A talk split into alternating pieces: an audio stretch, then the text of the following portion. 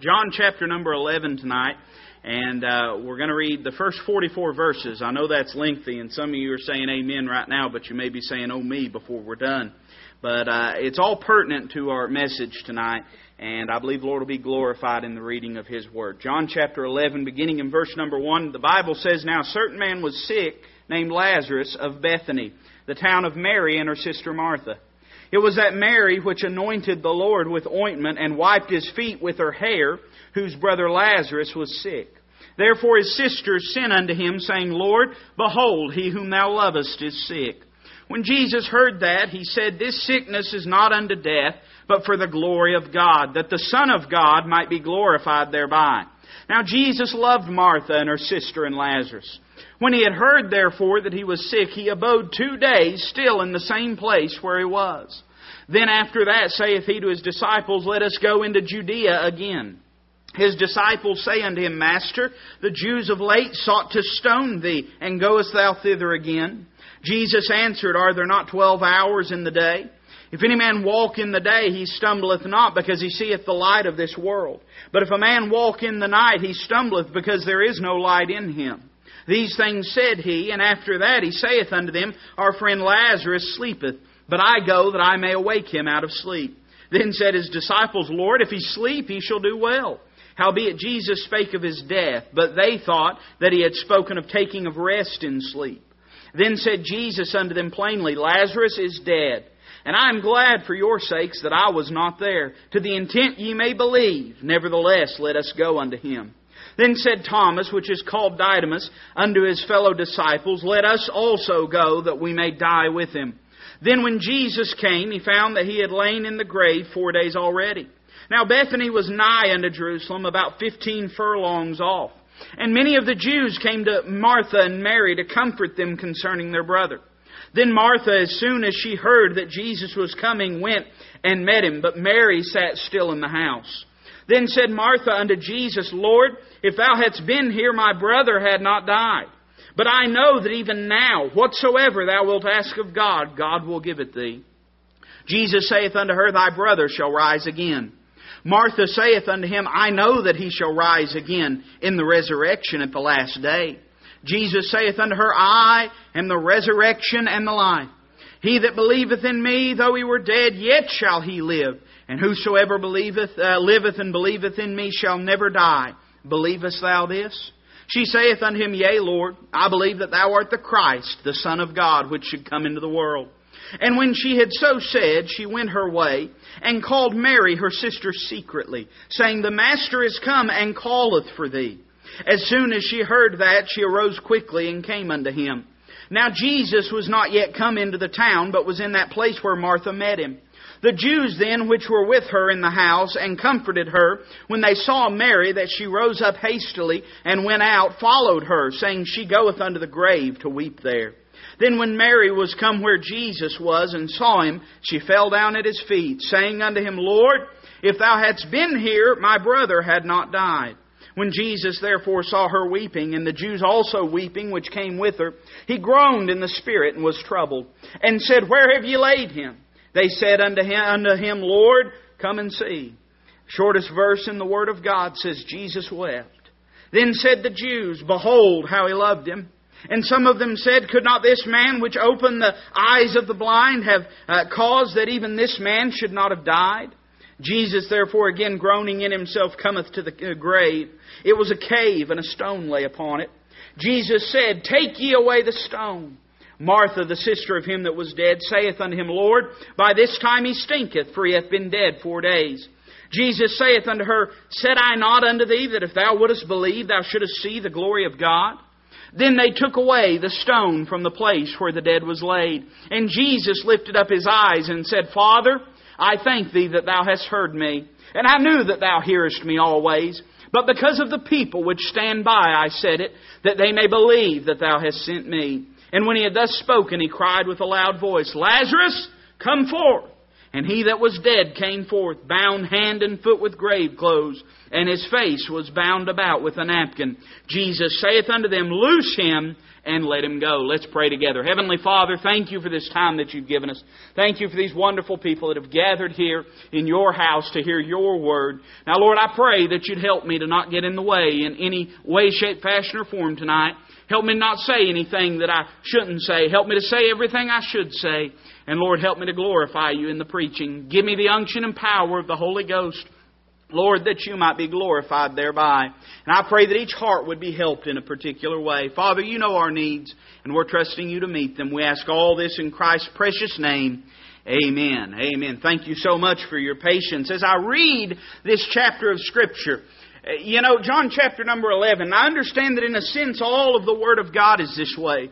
But John chapter number 11 is one of those passages that you just feel like you could park there Preach every sermon from now through eternity. Never preach the same thing and never run out of things to preach. It's so rich and full of what God is doing in the life of this little family of Bethany. But you know, as we read this passage, and, and no doubt whenever I announced my text and I said turn to John chapter 11, no doubt many of you said, well, he's going to preach on Lazarus. But you know, really, as you read this passage, you're struck by how little Lazarus is contained in this passage. You see, Lazarus may be the reason or the premise for which our Lord goes to Bethany.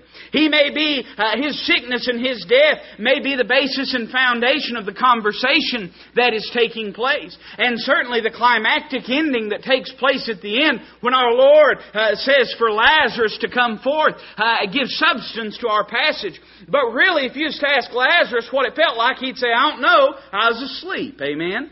It's not really about Lazarus, John chapter 11 isn't. And as you read it, you could also say that John chapter 11 in some ways is about Mary and Martha, these two sisters that the Lord loved so dearly, and they loved the Lord so dearly. He had been in their home. Uh, they had entertained the Lord. They had cooked for him. They had sat at his feet. They had worshipped with him. They had took the finest ointment Mary had and broken it and poured it upon his feet and washed his feet uh, with her hair and with her tears. And you could say, surely this passage is about Mary and Martha. But really, if you stop and consider it, there's only one figure that is found from the beginning of the chapter to the end of the chapter. Only one central person, only one central theme. And I've found as I study the Word of God that He just happens to be the central theme of every page of this book. Every jot and every tittle of the Word of God bears witness to this one that we know as Jesus Christ, the Son of God. He is the theme of John chapter number 11. And as I read this passage, I was struck by his responses and his attitude towards these people. Uh, you know, uh, we have a tendency to think sometimes that things just happen to us. We all get to feeling that way. Well, surely this just happened in my life. And though we claim in a providential God, many times we live in a coincidental world. And we have a coincidental mindset. But as I read this passage, I am struck that every single verse that we've read tonight is dripping with the providence of God. That God had a plan and that God had a purpose with what was taking place. And you know, I began to think about how God is in everything in our life. Uh, you know, there's not a single day that you live but what God had something to do with it. There's not a, thing, single thing that you do but what God had something to do with it. Now, I'm not saying that everything we do is pleasing to God. I'm not saying that there's not some things that happen uh, that are outside of the will of God. I'm aware that they are, but what I'm saying is this uh, sovereignty and providence in Scripture. It doesn't mean that God's controlling everything, it means that God's in control of everything. In other words, it's not to say that He's doing everything, uh, but it's to say that He's got something to do with everything. He's always in control. And I'll give you an example of this very quickly, and I, and I must hasten and preach because I got a lot, amen. But, uh, you know, uh, some of you, you've worked a job uh, where you had a boss that just was over your shoulder all the time. Didn't matter what you did, they were always right behind you. They were always trying to fix, trying to straighten, trying to change. There was never a single thing you did but what they had input. You see, they had to be controlling everything. We have a modern day term that we use, it's called micromanagement. Every little thing that happened, they had to have something to say about it. But then some of you have been blessed with a boss at times in your life uh, where they hired the right person for the job. They gave them the right job description. They gave them the right tools they needed. Then they stepped away. You may have not done everything exactly like your boss would have. You may have not done everything just the exact same way that he expected. But if he had walked into your workshop or your work area, your cubicle, wherever it was, uh, and uh, had told you to step aside that he needed to do something, you would have done it. You know why? Because he's the boss. He may have not been controlling your every move, but he was in control the entire time. That's what providence is. That's what sovereignty is. God may not be doing everything, but he's always got something to do with everything. He may not be controlling every little thing, but he's in control at all times. And as I read this passage, it, it strikes me that no matter how out of control their life may have felt, God was always in control of what was taking place. Notice a few things with me tonight. I want to notice some things that God is in in our lives, some things that He has uh, something to do with. Look what it says there in verse number 3. The Bible says, Therefore his sisters sent unto him, saying, Lord, behold, he whom thou lovest is sick. Now, I want you to notice this phrasing very carefully. It says, When Jesus heard that, he said, This sickness is not unto death, but for the glory of God, that the Son of God might be glorified thereby. What an unusual response that the Lord gives. Now, if you're like me, when we pray, we always expect God to just scuttle off of His throne in uh, haste and in hurry and jump to our aid at the very moment that we ask Him to. But our Lord took no action whenever this was presented to Him. Instead, He gave an answer. Isn't that interesting? You know, many times the answers to our prayers are not God doing something, it's God telling us something. And what does the Lord do? He first off gives the reason for what they're facing. Could I say to you that when I read this, I'm struck by the fact that God is in our difficulties. We all face difficult times. I don't care who you are. I don't care where you're at right now. I don't care how good things are right now. You're going to face difficulties in life.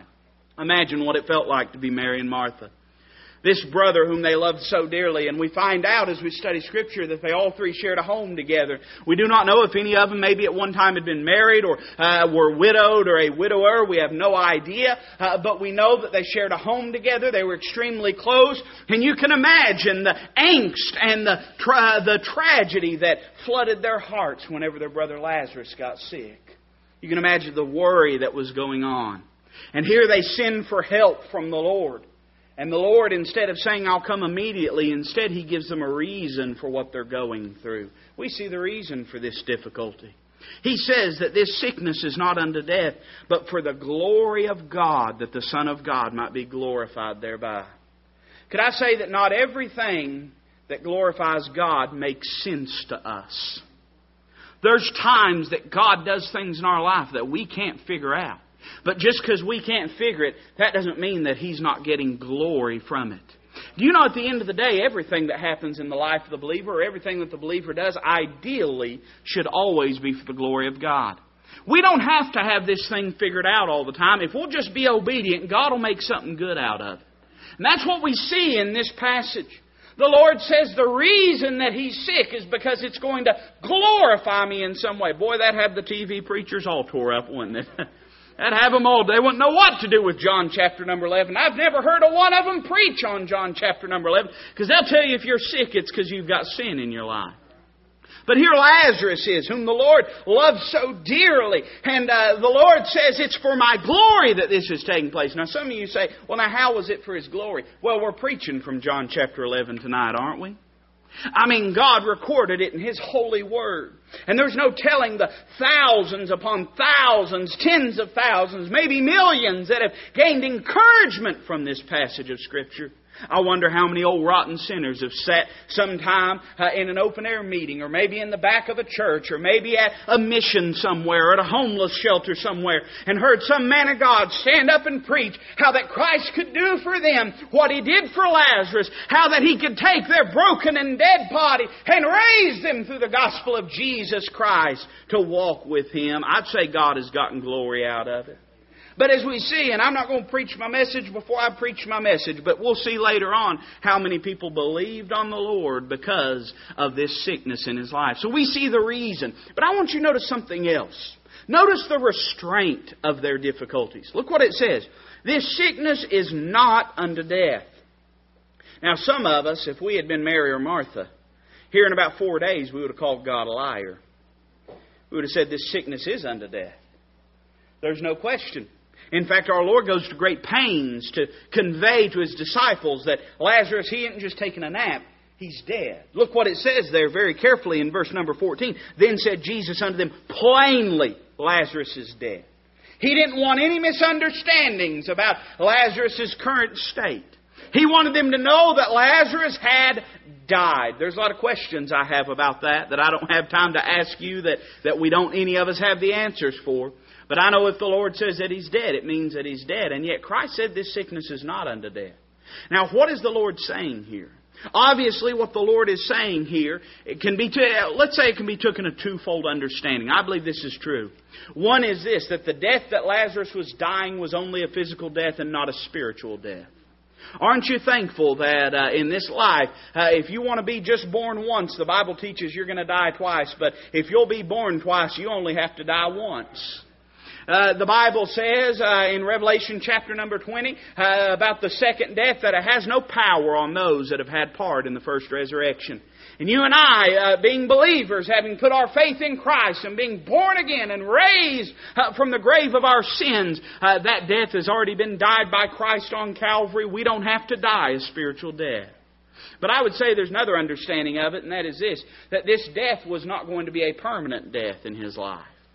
In other words, what the Lord's saying is this I'm going to let death go so far, but I'm not going to let him go forever.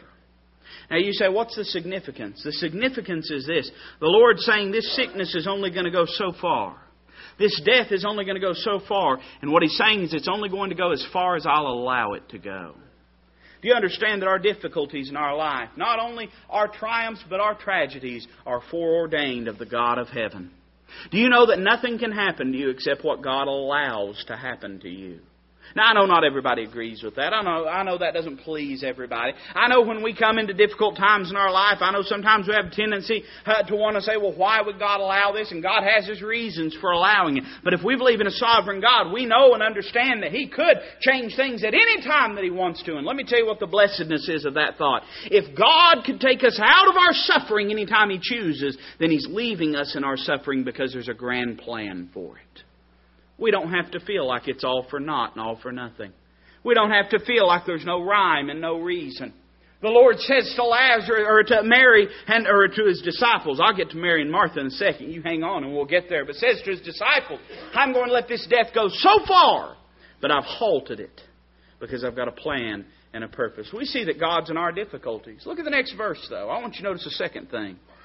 Now Jesus loved Martha and her sister and Lazarus. When he had heard, therefore, that he was sick, he abode two days still in the same place where he was. We see that God is in our difficulties, but I would say also that God is in our delays. I'm interested in the wording in this passage. You know, do you believe this Bible's inspired? I do. I believe it's perfect. I believe it's absolutely inerrant, infallible. I don't believe we need another one because you can't improve upon perfection. I believe it's exactly what it ought to be. That's redneck right there. You didn't know that the word ought had an R in it, but it does if you're from East Tennessee. It's exactly what it ought to be. And we don't need to go meddling with it. God said it the way He said it for a reason. And I want you to notice two things. Notice, number one, that Jesus' love is mentioned. Verse 5. Now, Jesus loved Martha and her sister and Lazarus. You ever wonder why God said that? I believe God said it because if He hadn't said it, you and I, about uh, by the time that we get to verse number six, we'd be wanting to say the Lord didn't love him. You see, you read in verse number six, when Jesus had heard, therefore, that he was still sick, he abode two days still in the same place where he was. And so it's almost like God saying, listen, before you even let it cross your mind that I don't love these people, I want you to know that I love them. They knew that the Lord loved them. In fact, they said in verse number three, Lord, behold, he whom thou lovest is sick. And so the Lord says, lest anyone else think that I don't love them. Let me state it plainly that I love Mary and Martha and Lazarus. You know, that's important for us to know. I think there's a lot of things that are very plain to us. And sometimes we don't emphasize because of how plain it is. That's called taking it for granted. And sometimes we just take for granted that everybody knows the Lord loves them. But I'm going to be honest with you tonight, church. There have been times in my life when I may have known that God loved me, but I sure didn't feel like God loved me. I'm being honest. Not everybody's going to say that to you, but I want to be honest with you tonight. There's been times that I have felt that way in my life. And sometimes it's good just for the Lord to mention that He loves us. That's why it's so important. You know, sometimes people get to reading their Bible and, and you know, they want to start skipping over stuff. I, think it's good to try to keep some kind of, of consistency as you read the Bible. Because let me tell you something the stuff that's so familiar to us is familiar to us for a reason. It does my soul good sometimes just to read, flip over there into John chapter number 3 and read that God so loved the world. It does me good sometimes to flip over to Romans chapter 5 and see that God commendeth His love toward us. It does me good sometimes then to flip over to chapter number 8 and read that nothing shall separate us from the love of Christ. I mean, there's times, there's darknesses that you enter into when even the light of God's love seems to grow dim. And I think it's good sometimes for it to be mentioned. But notice the second thing. Not only is His love mentioned, but Jesus' love is mysterious. Now you say, well, what do you mean? Again, notice this wording. Now Jesus loved Martha and her sister and Lazarus. When he had heard, therefore, now I'm going to pause here because I want to read this how it would have been written if I had been in the shoes of our Savior. Can I do that? You know, I'm not changing the Word of God. I'm saying if it had been me, this is how it would have read. It would have read, Now Toby loved Martha and her sister and Lazarus. When he had heard, therefore, that he was sick, he uh, hastily rose up and went to their aid. Now, that's what we expect to read, isn't it? That's what makes sense to us. Uh, that usage of the word therefore in chapter number 6 is significant because it shows a connection between verse number 5, the truth there that he loved them, and his actions in verse number 6 when it says he abode two days still in the same place. That word therefore uh, is conjunctive, it shows a connection in thoughts and ideas. Now that doesn't make sense to you and me. Uh, if it had been you or me, when if we loved them, we would have got up and ran to them. And can I give you a little secret? Mary and Martha were thinking the same way. It didn't make sense. And yet we find in this passage that his love for them was the motivation that kept him the place where he was. Now that, that, that's mysterious to me. I'm going to confess to you that I don't quite understand that, except to put it this way that there's times when God's timing is more important than my feelings. There's times, when, and I would say all the time, that God's timing is more important than my feelings or my expectations. Some of you remember what it was like as you were raising kids, and you couldn't always do what made them feel good. There were times you had to do things that they didn't like. Times that you had to do things they didn't understand. And no doubt, just about everyone in this room, if you've had kids, at some point you've uttered the words, one of these days you'll understand. I would say to you that sometimes in the Lord's heart, there's a little truth that throbs and beats that says to us, one of these days you'll understand. We may not get it now. It may not make sense now. The love of Christ is mysterious to us now. We have a certain way that we expect for God to behave, and He doesn't always behave how we're expecting Him to. But that doesn't mean that His love is not real and genuine and valid. Sometimes we feel like God's not hearing when it's not that He's not hearing, it's that He's not answering. And there's a difference between those two. God always hears our prayers. But that doesn't always mean that He answers in our time frame how we expect Him to. We see that God is in our delays. But then notice what takes place. And there's a little exchange. And by the way, it's very worthwhile to read uh, verses 7 down to about verse number 19. It's not a waste of your time by any means. Uh, but we come down to verse number 20. Now, our Lord has made the trip. Lazarus is already dead. By the way, nobody had to tell him that Lazarus was dead. Isn't that interesting? It never tells us that they sent word saying Lazarus was dead. He was alive whenever our Lord got word. You say, what was the Lord waiting on? He was waiting on Lazarus to die. You know, sometimes the Lord's just waiting on our situation to get so bad that He can get the most glory out of it. And I'm not saying that God's always going to do what we're expecting Him to do. I'm just saying that it's not outside the realm of possibility that sometimes He gets it, lets it get worse so that when He makes it right, it gets that much better. And we see in this passage that no one told Jesus. The Lord knew that Lazarus was dead in verse 14. Thomas opens his big mouth like you or I would and says, Let us also go that we may die with him. Verse number 16. Verse number 17, when Jesus came, he found that he had already lain in the grave four days already. Verse 18, now Bethany was nigh unto Jerusalem, about 15 furlongs uh, off. If the commentators are right, that's a little under two miles. And the Bible says in verse 19 that many of the Jews, because it was such a short distance from Jerusalem, they came to comfort her.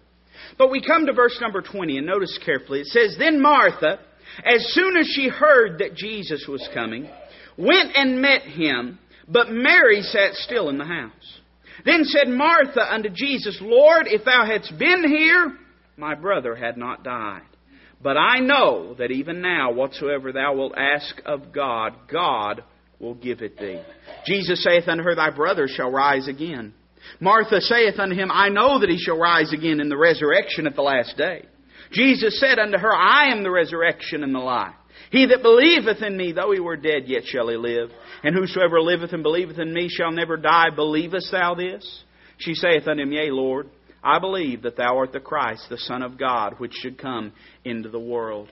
There's a word that, that stands out to me in my mind as I read this, and it's the word disappointment.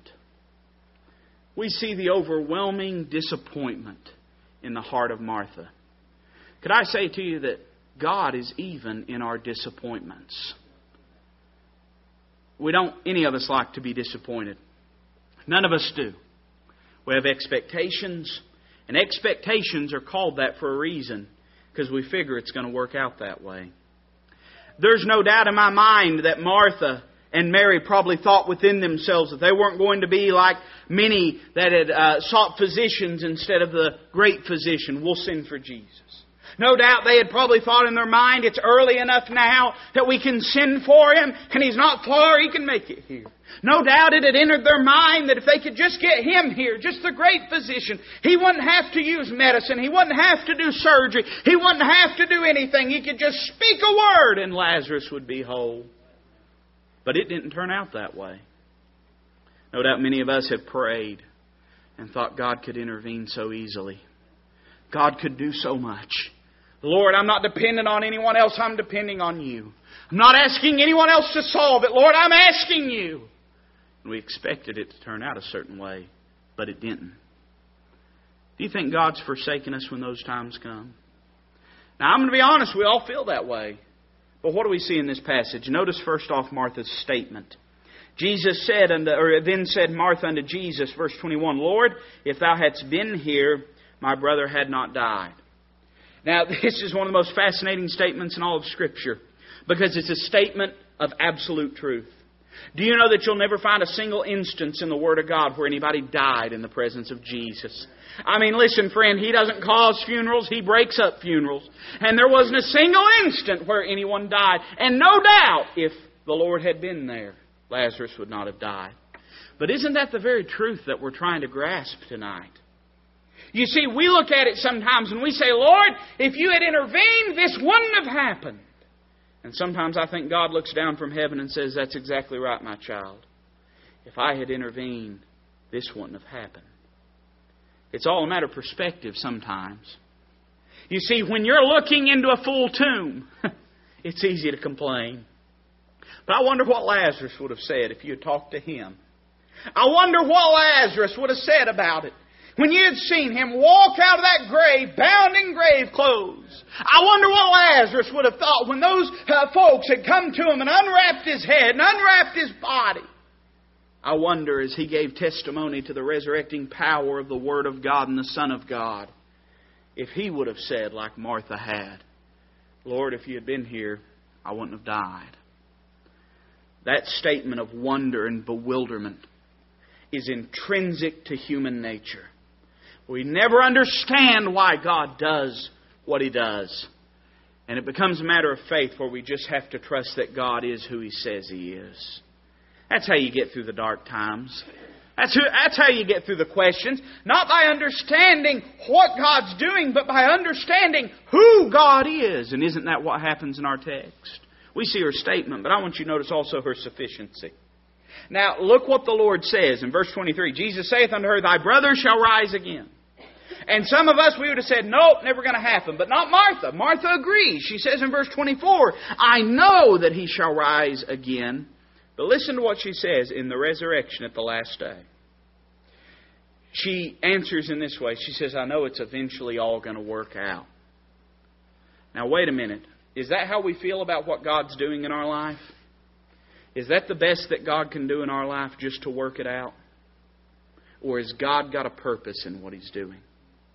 Is the best that God can do just to pick up the pieces? Is the best that He can do just to try to make a mediocre solution out of the broken pieces of our life? Or is He a master planner? Is He a great artist? See, God's able to do things that we can't even reckon. Sometimes we have tendency to be like Martha and look and say, Well, yeah, Lord, I know it's eventually going to work. No, it's not eventually going to work out. It's working out right now, and it's working out to His glory. Notice the truth that He teaches. She says, I know it's eventually going to work out. I know that at the resurrection at the last day, I know that when that time comes. Don't that sound just like us? One day when that time comes. I'm gonna be honest, and I'm as guilty of it. I was saying to my wife the other day, or I was saying to Dad, or so they look alike. No, I'm joking, but I was saying just the other day uh, that that wouldn't it be nice if Jesus would just come on back? We all feel that way sometimes. I feel that way, and I understand what's meant by it. If I didn't, I wouldn't have said it. Let me ask you something. Are we interested in heaven or are we interested in Jesus Christ? We already have Christ. Now, I understand there'll be a day when there's no suffering. I understand there'll be a day that'll be a grand reunion day. I understand there'll be a day when there'll be no more parting over there. And I'm not saying I'm not looking forward to it. I'm merely saying this uh, that what we've got right now is something to shout about, not just when we get to heaven. What's heaven all about? It's all about Him. Well, we've already got Him. And sometimes we're waiting, and that's what Martha was doing. She's saying at that last day, and notice the change. Notice what Christ says.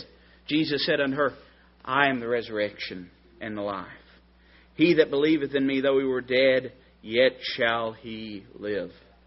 What Martha's saying is, Lord, one day it's going to be better. One day when the resurrection happens, it's all going to work out. And Jesus says, Don't you understand, Martha? It's not about someday, it's about someone.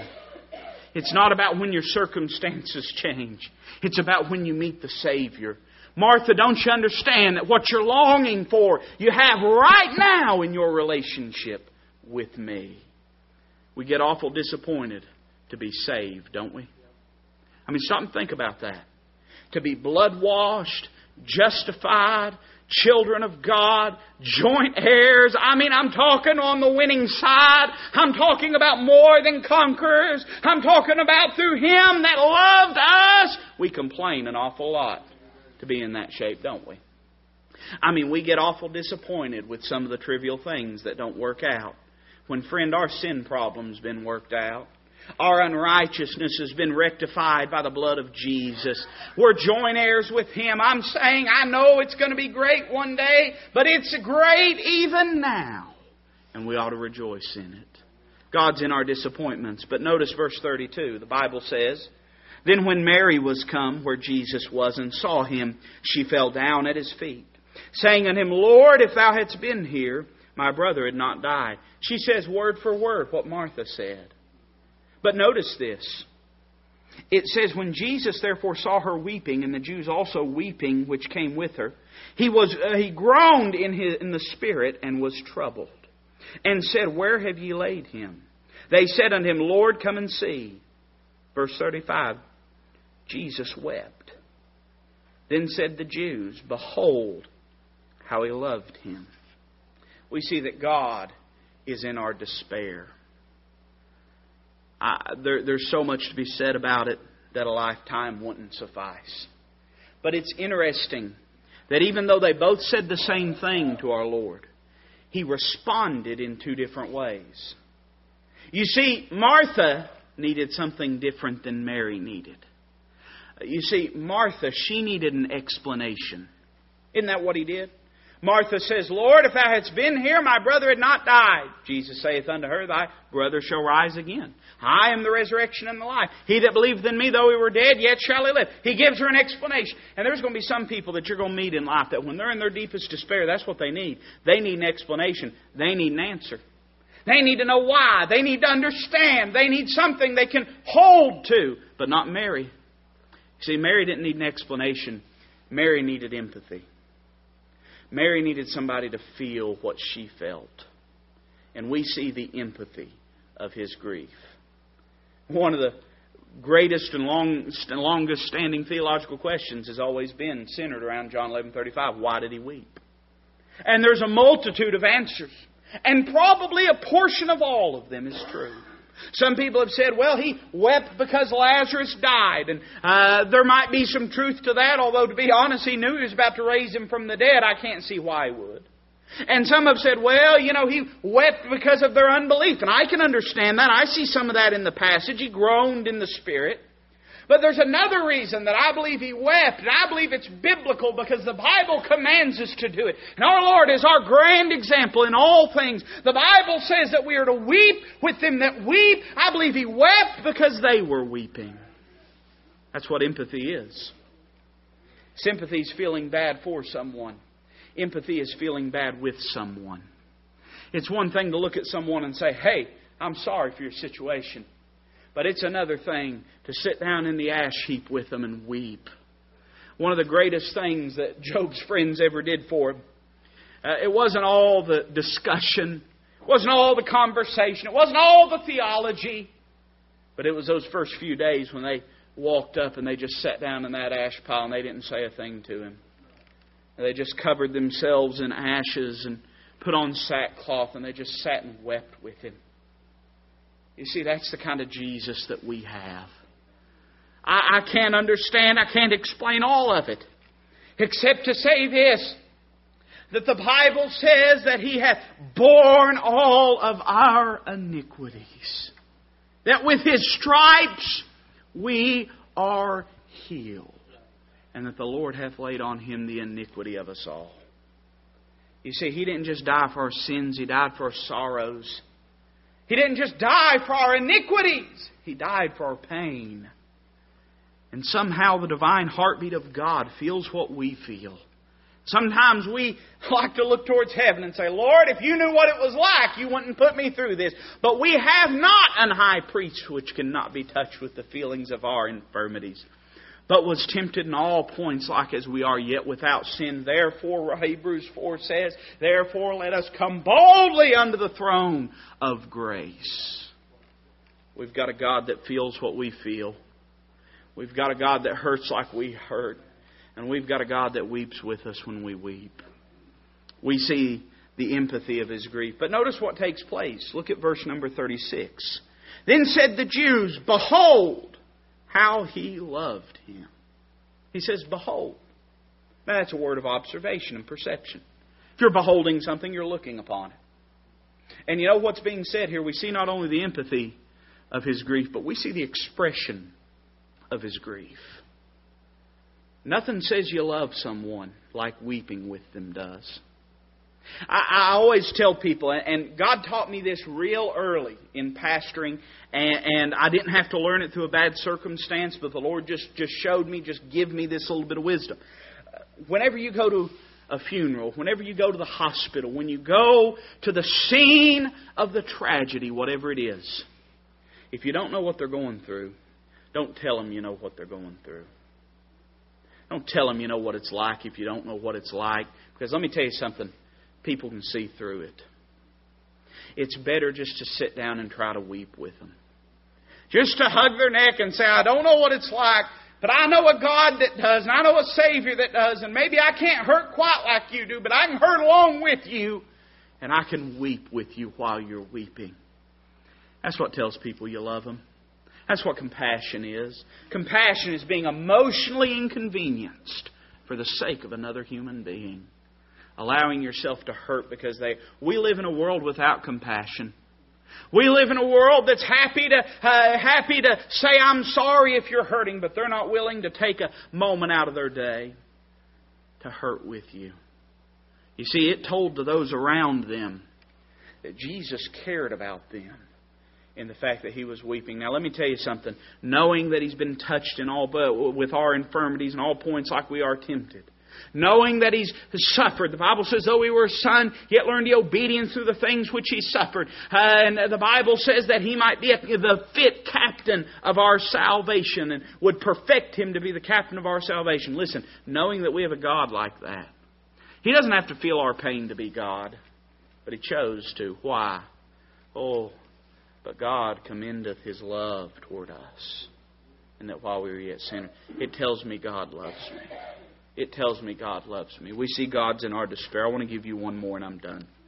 Look what it says in verse 38. Jesus, therefore, again, groaning in himself, cometh to the grave. It was a cave, and a stone lay upon it. Jesus said, Take ye away the stone. Martha, the sister of him that was dead, saith unto him, Lord, by this time he stinketh, for he hath been dead four days. Jesus saith unto her, Said I not unto thee, that if thou wouldest believe, thou shouldest see the glory of God. Then they took away the stone from the place where the dead was laid, and Jesus lifted up his eyes and said, Father, I thank thee that thou hast heard me. And I knew that thou hearest me always, but notice this, but because of the people which stand by, I said it, that they may believe that thou hast sent me. Notice down, we didn't read it earlier, but look at verse 45. Then many of the Jews which came to Mary and had seen the things which Jesus did believed on him. I want you to notice two things that happened because God was in their deliverance. When listen, when you trust God, it's never the wrong thing to do. It's never the wrong way to go. You never get slighted by putting your faith in God. Notice two things. Notice first off that they beheld great things because they put their faith in God. Listen, whatever you're going through, the deeper that your pit is, the higher He's going to lift you out. And I'm not saying it's going to work out how you expect. I'm saying it's going to work out how God would have it to work out. But He's not going to put you in that darkness without bringing you into the light.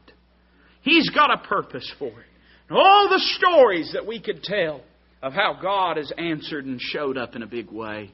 All the stories that we could recall of in our moment of despair and tragedy, how that God moved in a mighty way. Could I say to you, and I believe this is true of Wall Ridge, but I believe it's true of a lot of churches, this church has beheld some great things.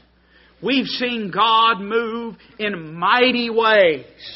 We've seen God answer prayers we never thought He'd answer. We've seen Him save souls we never thought that He could save. We've seen God do some big things in our life. But notice, secondly and finally, they believed great things.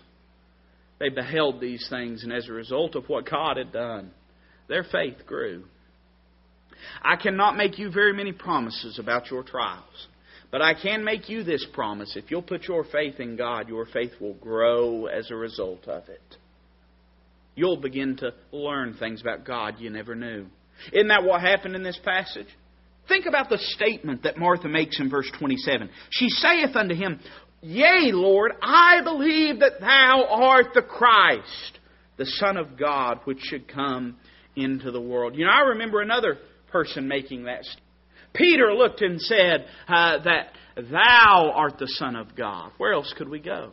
Thou hast the words of, Thou art the Son of God. And you know what the Lord said to him? The Lord said, Blessed art thou, Simon Barjonas, for flesh and blood hath not revealed this unto thee, but my Father which is in heaven.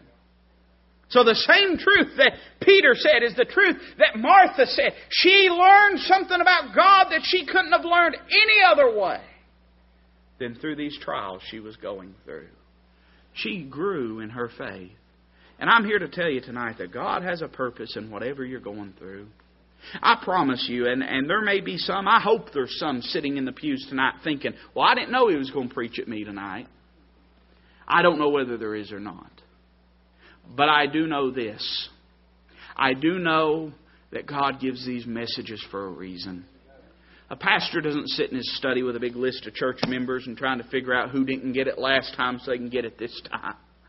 God gives the messages He gives because He has a divine providential purpose. And if God's spoken to your heart tonight, I want to encourage you in saying that God's not forsaken you. He's merely growing your faith. He's with you in whatever you're going through. And as long as you won't walk away from Him, as long as you won't take a step back from Him, He'll never take a step back from you. And if you'll take a step closer to Him, James said, draw nigh unto God, and He'll draw nigh unto you. You want to get a little closer tonight? Take the first step, and God will get a little closer to you.